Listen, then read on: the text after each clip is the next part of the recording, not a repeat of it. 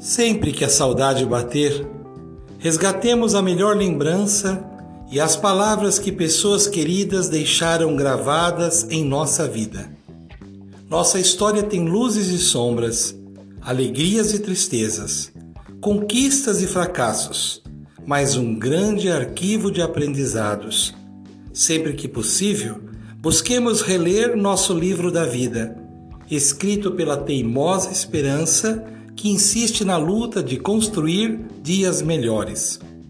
Não deixemos que a esperança escape de nossas mãos, pois ela move os sonhos. Desperta a alegria de viver, que cresce em nós, para protagonizarmos a difícil arte de conviver.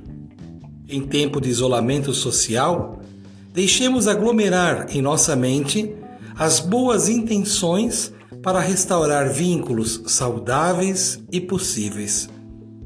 Cultivando a cultura da paz, um grande abraço.